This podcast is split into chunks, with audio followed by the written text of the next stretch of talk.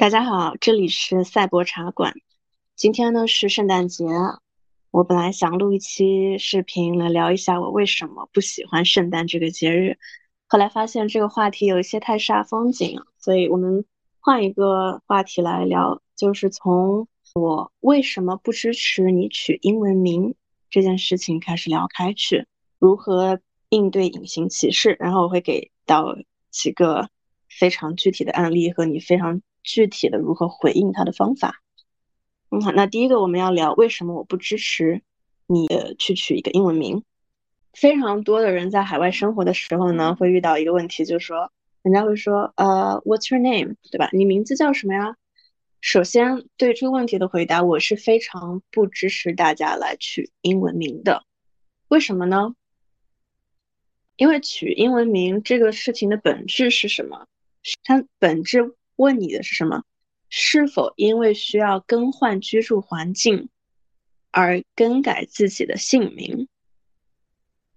好吧，那这个问题的答案一定是没有必要。举例啊，比如说你生活在国内，啊，比如说你可能一个大陆的人，你这个移民到了香港，比如说到一个粤语区，那你本身有自己的名字，那你的朋友，比如说他。普通话说的不标准或者怎么样，他可以用当地的口音或者方言来去发音来叫你的名字，但是我们不能接受的一个事情是什么呢？你朋友说你的名字我说不出来，我能不能就给你改个名啊？我能不能叫你小猫小狗？你肯定说那当然不行啊！你我本身有名字，不能因为你无法说出我的名字而让我来改变我的姓名，这是第一个。你不应该因为环境去更改自己的姓名，这个事情呢，它是没有逻辑、没有道理的。那第二个原因呢，是在我看来啊，姓名是最小单位的仪式感。什么意思呢？一个人说出你的名字的时候，他是肯定了你的存在，对吧？我们对于姓名这个事情的反应，其实比你所想的要。大和深很多，你想，比如说今天你这个爸爸妈妈或者你的这个亲密伴侣，他一下子不叫你小名了，他就是喊你的全名，你是不是觉得，哎，这个肾上腺素和这个压力激素就开始飙升？就是我今天犯了什么事情，让他们要动用我的全名这样的这么有仪式感的事情来称呼我，对吧？或者你说领导他，嗯，一些上级啊，还有下级对上级这些。在不同的社交环境里面，怎么对你称呼，这当中有很多的细小的差别，然后其中的寓意是非常大的。只是因为，如果只是因为你移居到一个新环境，要让你抛弃一个自己用了十年、二十年的名字，然后去就是在你的头脑中建立对一个新名字的回应，这件事情本身是有点反人性的。所以呢，我非常的不建议，嗯。大家来取英文名，这点达成共识之后呢，我们就可以开始聊之后的。就是我们已经达成共识，说 OK，我出国只是换了一个居住的环境，我不需要因为这一件事情就来更改我的姓名。我们达成这点共识之后呢，我们再可以聊说，别人问你哎，What's your name？之后你如何回应？像比如说我我的名字叫伊文，然后别人说哎，What's your name？然后我说哎，我叫伊文。然后一般呢会有两种反应哈，一种你会遇到友好的。嗯，当地人他会尝试去发音，他他会用一些就是非常不标准的发音，然后他会去带有询问语气的来问你说对不对，但他会尝试去说你的名字。这个时候，我的策略是不管对方说的有多烂，我都是疯狂积极的正向反馈，我就会说啊，你说的真是太好了，我从来就没有见过能像你发音发的这么标准的人，疯狂鼓励。这样呢，他下次才会有动力说用这个名字来称呼你，他才会有这个动力说我要去尊重别人的名字。如果人家说试着选你的名字，然后你就是板着脸说啊，你说啥呀？这说的太烂了，我根本就不对，你就会去打击别人的自信心。那可能他下次再遇到这样的社交场合，他就不会去说那些外来者的名字了，对吧？所以遇到友好的嗯外国人士，我们要保持友好，正向反馈。OK，这是第一第一类人。第二类人呢，他是嗯，听到一个陌生的名字，他的宇宙就崩溃了，他就会呃用一些很保守的姿态开始对你做出一些隐性的攻击和和评价。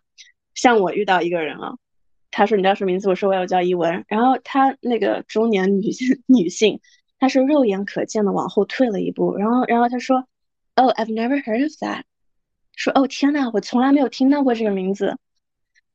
然后在那个瞬间呢，这就是我很典型的一个隐性歧视和隐性攻击。他没有很明目张胆的说你名字不好听或者怎么样，他是非常隐性的这么攻击了你一下。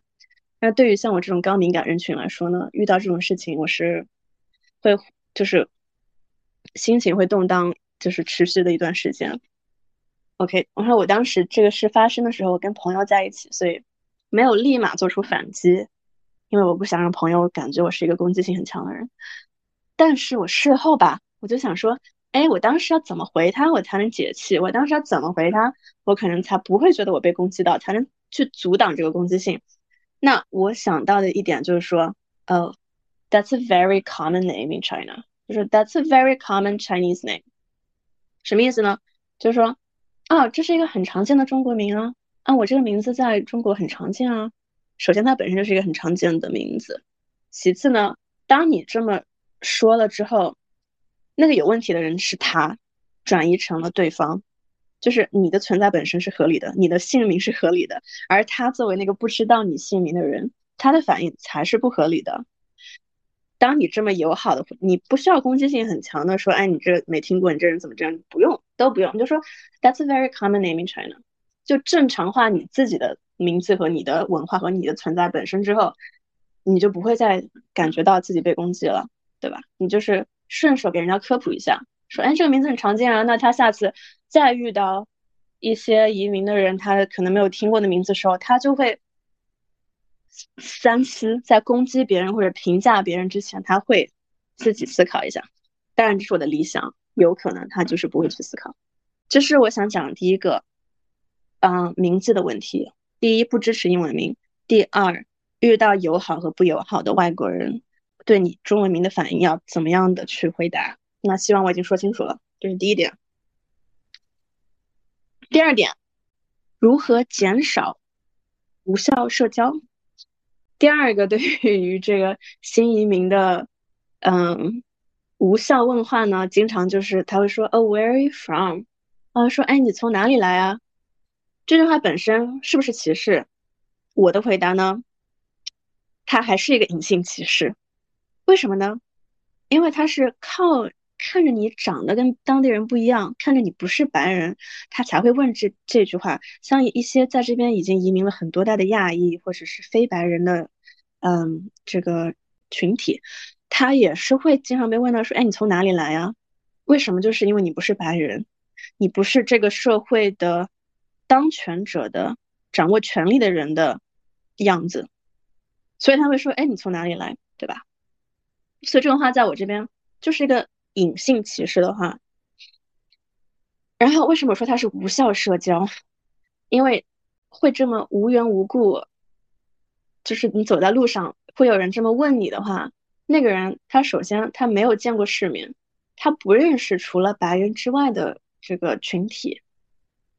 第二呢，他没有礼貌，他没有一定的这个社会间的尊重，他才会就是在路上逮到一个长得不一样的人，他就会问你说：“哎，你从哪里来？”就从这两点来说呢，你没有必要欠他一个解释，你没有必要就是，嗯，跟他进行长时间的社交。所以我遇到这种情况，我的目的就是说如何快速结束对话。那你的回答呢，一定要是能够掌控这个对话的走向。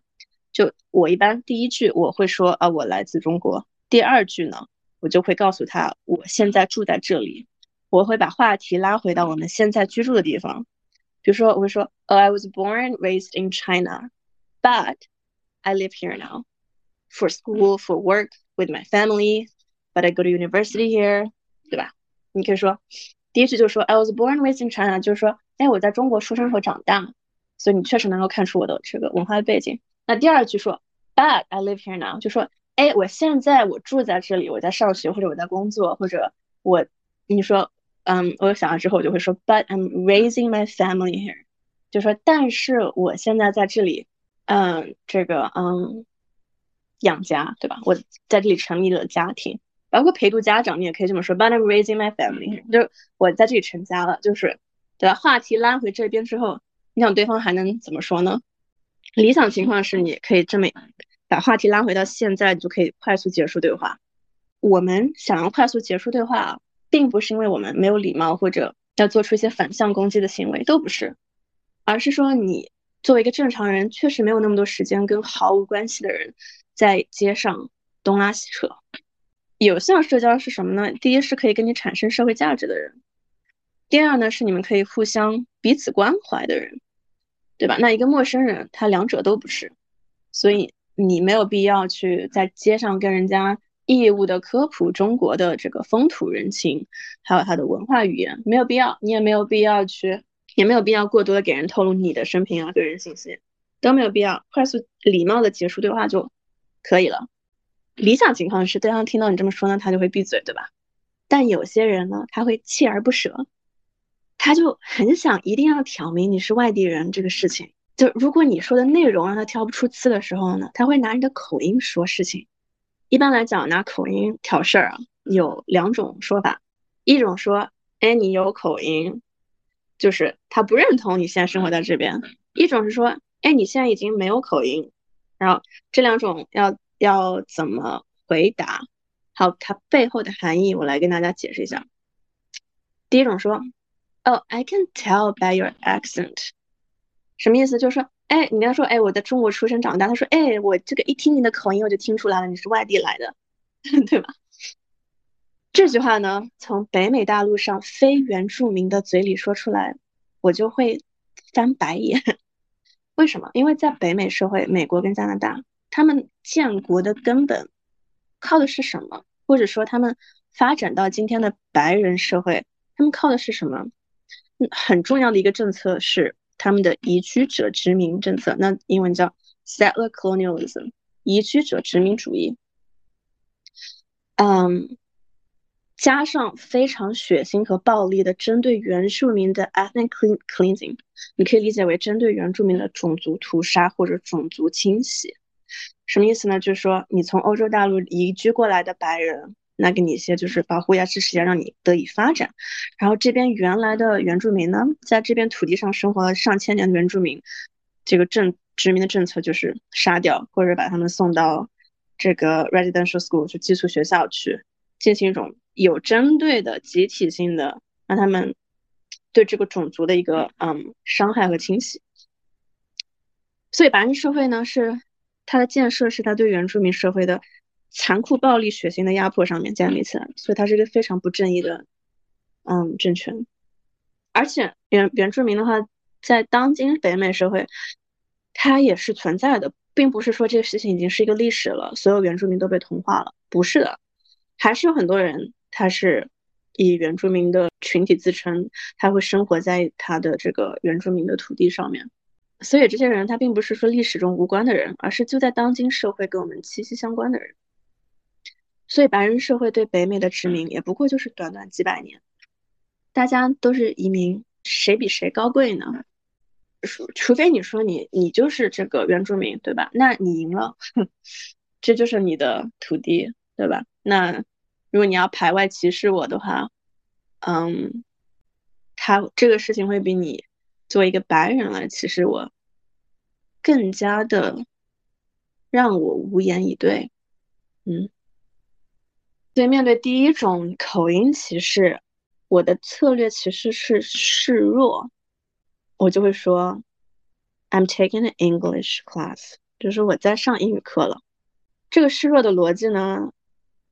就是快速结束对话，因为他说你有口音，他背后的逻辑是什么？就说你英语不好呗。那你说，哎，我已经在补课了，那对方就闭嘴了。你没有必要去跟他说说再说别的。他居然会因为你有口音这件事情对你发表歧视性的语言，那你就没有必要再跟他多啰嗦。我刚出国的时候会遇到一种人，他就会说，哎，你英语说的好啊，你知道英语是世界上最难的语言吗？The most difficult language in the world。我一开始呢 是非常不知道如何应对的，因为第一这个话呢它不是真的，它是个伪命题。第二呢，想吐槽的点太多，确实不知道如何吐槽。所以我之后的方法就是示弱。你跟他没什么好聊的，对吧？认知差别差太多了，他活在一个英语的这个泡泡当中，那就直接说，哎，你说的都对，行啊，让他闭嘴就行了，对吧？大家省事儿，你没有义务去承担教育他的这个责任。然后说到这边呢，我们再说一个关于口音的迷思啊，嗯，大家在国内学英语，包括我自己，就是会有学一个标准音或者标准美音。口音这个事情是这样的，没有没有口音这件事情，只有标准化口音。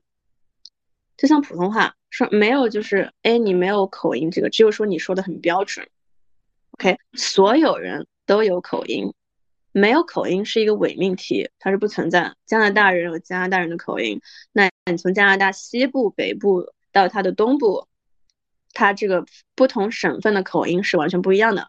如果你生活在魁北克省呢，你还会碰到一些连英文都不会说的法国裔的加拿大人。所有人都有口音。你说在英国的话，在英格兰不同地区的人的口音是不一样的，更不要说苏格兰和爱尔兰，他的口音都是完全不一样的。加拿大人跟美国人的标准白人口音呢也是不一样的。OK，所以所有人都有口音，没有人没有口音。我不知道大家有没有看过科技创业者的一些访谈啊，非常多的科技创业者他其实都有口音，比如说 Shopify 的创业者。他有口音，可能他口音比在座的各位还要更严重一些。然后，Duolingo 这个语言学习软件的 founder，他也有口音啊，英英语也是他的第二语言。嗯，所以学英语跟没口音这个事情它是不相干的。怎么样算把英语学好了？什么程度叫英语好？什么程度够用？在我这里的标准是，不会因为语言问题给你的生活增添额外的阻力。这个程度我就觉得就够用了，什么意思呢？就是你可以用第二语言去流畅的完成你生活中所需要去做的事情。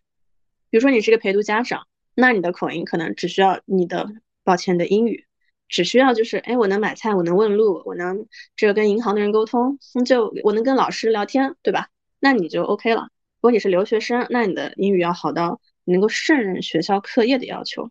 那如果你要在要创业或者要做别的事情，那可能会有一些更高的要求。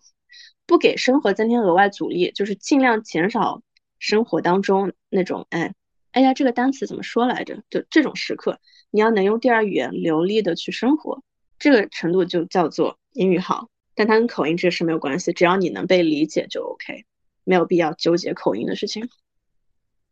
好，说回来，你在当地生活，他拿口音说事情，第二种人。他会怎么说呢？他会跟你说：“哎，你没口音。”他说：“哎，you barely have an accent。”说：“哎，你是外地人来的，你居然都没有口音。” 这个惊奇的程度背后，它也是隐含了一个歧视。那我很反感别人说我没口音这个事情背后有两个逻辑。第一个就是我刚才说的，我觉得你说我没口音呢，这个事情证明你没文化。你要用你没文化的那一套标准来形容我，让我有点不爽。因为所有人都有口音，你只要稍微了解一些这个地理，你就知道所有人都有口音。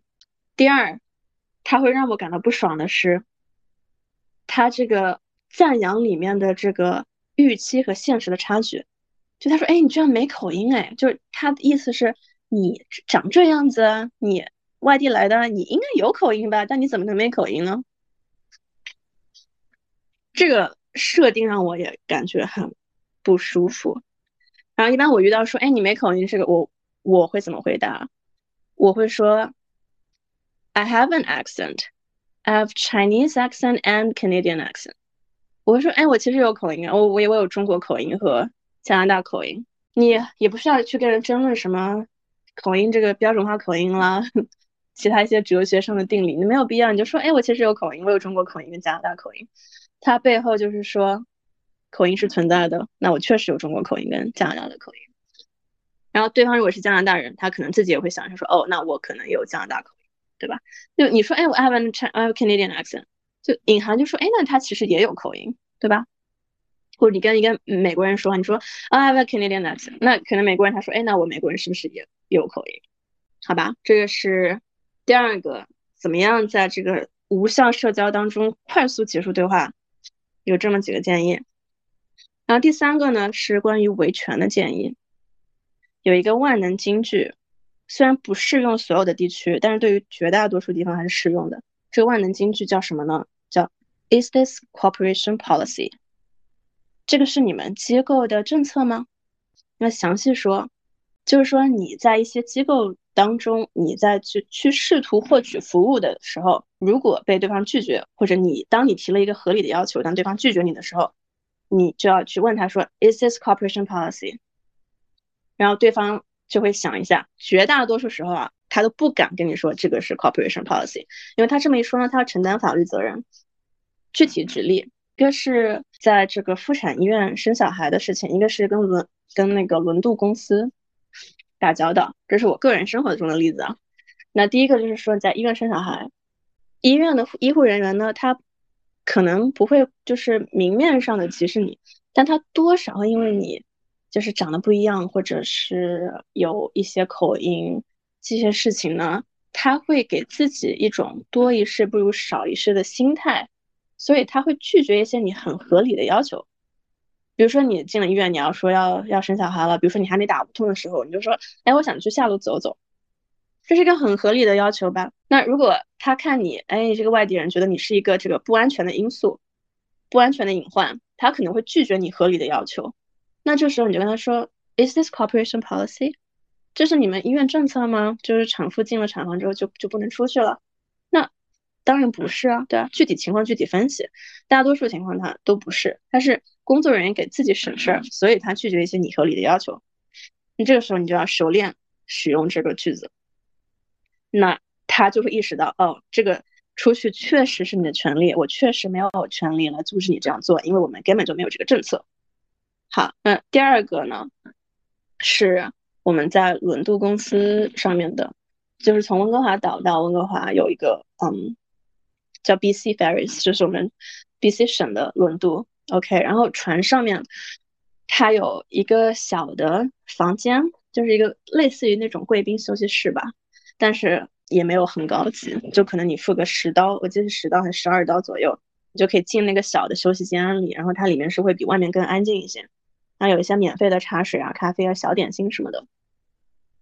然后我们那一天正好是三个人出门。然后都没有吃早餐嘛，出门出的比较急。然后船上也有餐厅嘛，但是你就想三个人要买东西吃，还有什么买咖啡之类的价格，加起来可能比你去那个休息室里面价格要更高，所以那还不如就去休息室，对吧？所以我们当时就说让我们试一下，然后我就推门进去，然后那个服务生呢，他就看了我一眼，他看了我小孩，我小孩两岁，他就看了我小孩一眼。然后他就说：“哎，这个小孩是不能进来的哦。”然后我就看他一眼，我说：“哎，Is this cooperation policy？这是你们这个 BC 轮渡公司的政策吗？”然后他愣了一下，他当然不敢回答说是啊，因为 BC 省会在加拿大，它有基本人权法的保护。就你一个机构或一个单位，你去提供服务的时候，面向社会公众，你不能因为年龄、种族、文化背景、性别这些因素去。歧视你的客人，或者说不提供服务，如果有这类情况呢，你就可以恭喜你发财，就可以请一个律师去打官司，告他们这个违反 BC 人权法。然后是越大的机构，他会越害怕。像这种 BC 轮渡还有医院呢，它是属于大机构，他会比较害怕这种事情上升。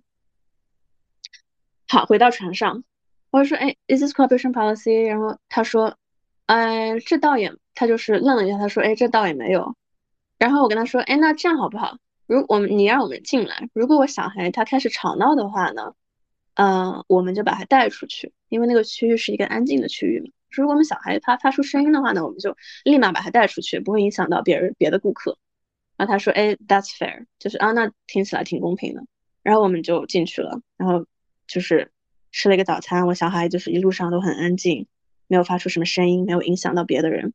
你最后那个船员他有过来跟我道歉，就说呢，嗯，他一开始说，嗯，犹豫的时候是因为这确实是一个安静的地方，然后他们一般都都很少有小孩子会要求进来，所以他是不了解公司的政策，他才会说，哎，小孩可能不行。但他了解之后呢，那小孩完全是没有问题的，这就是维权很典型的一个例子。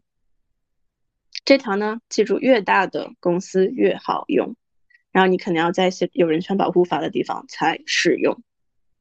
OK，今天的第一期播客就录到这边，希望分享的内容对你有帮助。如果有帮助呢，欢迎你订阅我们的播客，在小宇宙平台上，还有我们有公微信公众号和嗯其他社交平台的账号也是会同步更新。OK，下期见，拜拜。